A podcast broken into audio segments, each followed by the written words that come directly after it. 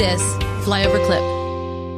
I want to examine the people in charge who's been given access to all the levers of power when it comes to economics. Mm-hmm. And in order to do that bad in economics, you have to have a spiritual or mental malfunction. It's mm-hmm. got to be down to your core as a person. And I'm going to back that up because we got a, a, bunch of clips to go to go through with you today. I just got to ask, man, are you are are you mentally and emotionally ready to go there? I'm ready to go. mm-hmm.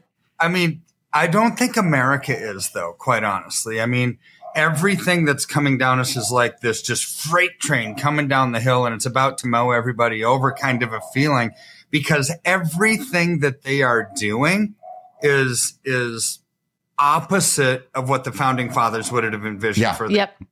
opposite of what God would have mm-hmm. for the country.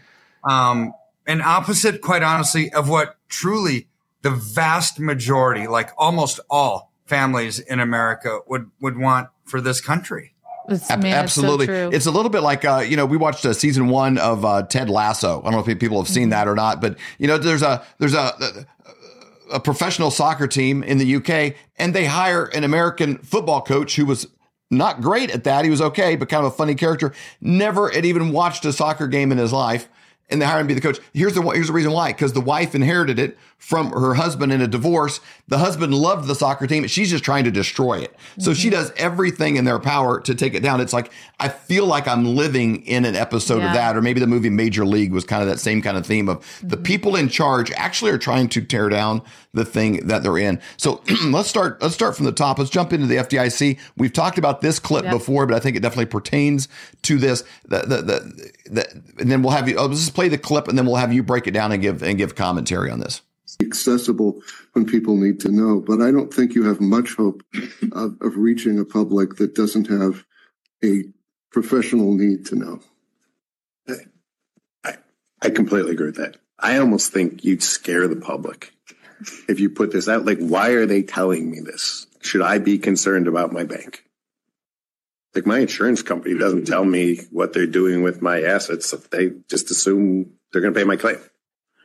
Right. It's, it's, I, I think you've got to think of the unintended consequences of taking a public that has more full faith and confidence in the banking system than maybe people in this room do. that we want them to have full faith and confidence in the banking system. They know the FDIC insurance is there. They know it works. They put their money in. They're going to get their money out. So there, there's a select crowd of people that are in the institutional side. And if they want to understand this, they're going to find a way to understand this. There's a bunch of law firms represented in this room. There's a bunch of people that will charge them by the hour a lot of money to explain this all to them. And, and, and it's fine. I, I don't have a, I don't have a problem with that. And they all have huge staffs, but I would be careful about the unintended consequences of starting to blast too much of this out in the general. Wow, that is a major concern. We've played that before, but wow, that's it's a closed door FDIC meeting, and uh, you know that's the you know they got those signs up everywhere you go deposit your money, and and it's there. We started playing that before banks were dropping like flies. Mm-hmm. Um, this has been out there, and they're like, we we're not doing well, but oddly enough, the American people have more mm-hmm. faith in this institution than the people in this room do. And they all laugh because they, they know it's true. And that's who's in charge of protecting every single dollar that people take and they deposit this fake stuff at their bank.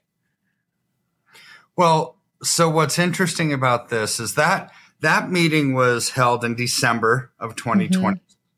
In January of 2023, we talked about it. And what did we talk about? We talked about this warning sign from from the Fed will actually uh, be the stimulus that, that causes a run on the banks. Sure mm-hmm. enough, we saw a run on the banks, right? We saw Silicon Valley Bank, Signature Bank, um, Silvergate Bank, uh, uh, First Republic, yeah. and then the contagion started to spread overseas, right? But but if you go back to to the backdrop of why this conversation conversations even had at the FDIC. It, it goes back even farther than December, right? So you go back to when really this started this last stage of these banking failures. I mean, the banking failures actually, to me, started in the early 1900s when the Federal Reserve Act came into play. because prior to that, currency was backed by gold, right? Mm. As the mm. fathers intended it. Then it moved to the, the Federal Reserve, a, a consortium of, of private bankers. There's nothing federal about it. There's nothing reserve about it where they could just print money like there's no tomorrow and charge the US Treasury interest on something that there's no tangible backing to.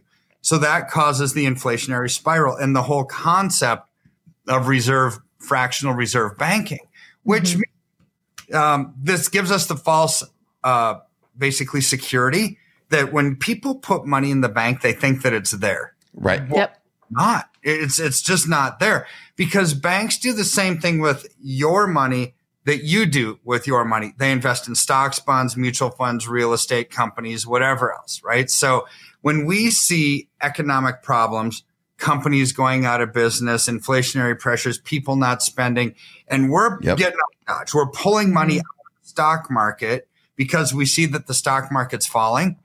What are the banks seeing? They're seeing the stock market's falling. It's the same thing that they invest in. So now you, you fast forward to a lot of other problems. The inflationary problems came from the BRICS nations, uh, basically dismantling the petrodollar. So there's no demand for our currency. So we're printing money like there's no tomorrow. That causes mm-hmm. inflation. Mm-hmm. Then you go to March of 2020. This is where it all kind of gets to really be unwound quickly. Mm-hmm. And that point, the Federal Reserve changed the reserve requirement to 0%, right? We've talked about all of this before. This is just a rehash basically for this next statement that I'm going to make because 0% reserve requirement means banks don't have to have anything on hand.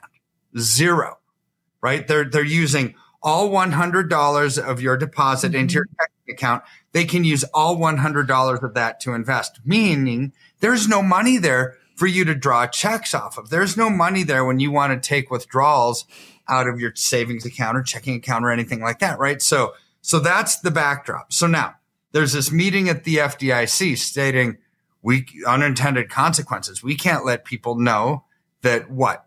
What don't they want people to know? Right. They, right. People know that the FDIC is radically underinsured. Mm-hmm. I mean, th- so if you look at it and you saw on the bottom of that screen, you know, the FDIC has $125 billion of assets. How many deposits now, you know, because when that, when that video was done, the number of deposits in the US banking system was different than it is today. So today we have $17 trillion of deposits, checking accounts, savings accounts, uh, CDs, things like that are liquid in the banking system. That's what people's mm-hmm. app says. You pull up Bank of America, Wells Fargo, whatever your bank is, and it says, "Oh, I have eighteen hundred dollars in my checking account, whatever the number is." Or if you're a business and you think you have three hundred thousand dollars to meet payroll, that's the number you're talking about. It says that it's there, but it's it's not not there. really physically not there. An accounting mechanism. It's a ledger entry. So the, your bank statement, and for you know uh, layman's terms what it says is, hey, David and Stacy, this is the amount that you basically should have in your checking account. This is what you've deposited plus the interest that you've earned on those deposits. This is what you should have. Mm-hmm. But they're just hoping and praying that not everybody wants to mm-hmm. write or withdraw their funds at the same time because it's really not there.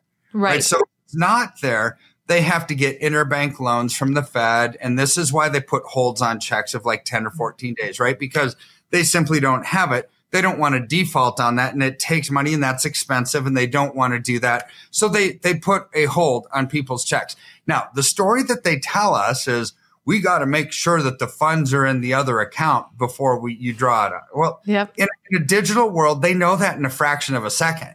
They don't have to wait 10 to 14 days to right. realize that. They know in a fraction of a second if it's there or not, but they're just using your money. So here's the ugly reality of the FDIC. 125 billion to cover 17 trillion dollars worth of deposits. That's 0.7 of a percent. Mm. That means there's so, not enough not enough life rafts on the Titanic. Yep. That's what that means. No, it means how how quickly could you have a bank run or a bank failure if more than 0.7% of the population pulls out their bank accounts? Are you having a hard time sleeping at night? Thinking, what am I going to do about my finances? You know, times are really changing. They're changing fast. Let me give you a quick example of how.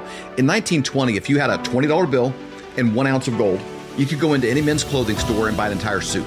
Wow. The, the jacket, the shirt, the belt, shoes, the whole bit.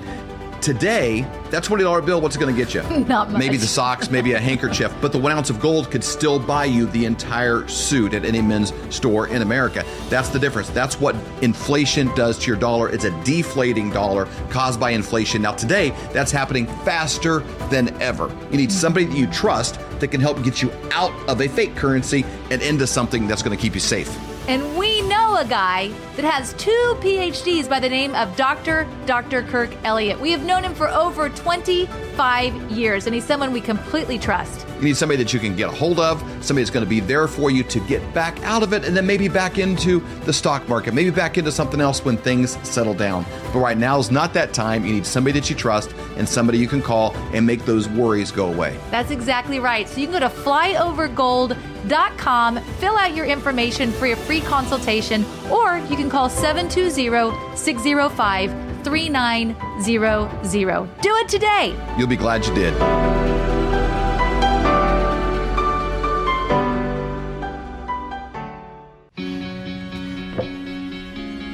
Looks like you've been sleeping well. Megan, he's back. The My Pillow guy. And you're looking good. Still feeling good. Well, just when you thought it couldn't get any better, we've got the best pillow ever, My Pillow 2.0. When I invented My Pillow, it had everything you'd ever want in a pillow. Well, now there's new technology that makes it even better. My Pillow 2.0 has my patented fill combined with a cooling fabric with temperature regulating thread.